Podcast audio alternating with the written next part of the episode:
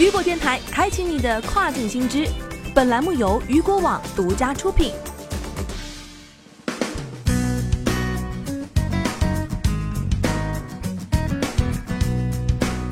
Hello，大家好，欢迎大家收听这个时段的跨境风云。接下来将带大家一起来了解到的是，受台风海贝斯、地震等自然灾害的影响，日本大批航班取消，多个港口船期面临延误。据悉，受台风海贝斯、地震、火山喷发等自然灾害影响，日本的部分火车和飞机航班被迫调整了计划。此外，预计日本多个港口船舶船期也将受到影响，备货入仓计划可能会延误。日本北陆新干线已经恢复了东京至长野之间的服务，但目前列车数量较少。据了解，共有十列火车、一百二十节车厢受自然灾害的影响受损。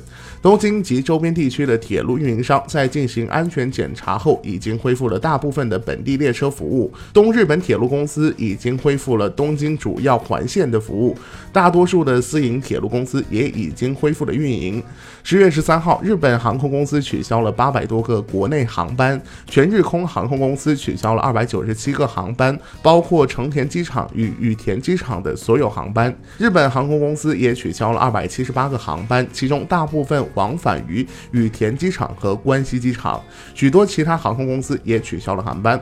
为此，航空公司敦促乘客访问他们的网站，以获取最新的航班信息。日本最近这段时间自然灾害频发，中日两国的跨境电商卖家务必注意安全，同时对物流交付延迟等问题需要做好相应的措施。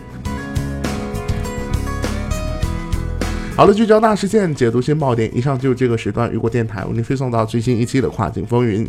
想要了解更多跨境电商资讯，您还可以持续关注雨果 App 推送的最新消息。我是大熊，我们下个时段见，拜拜。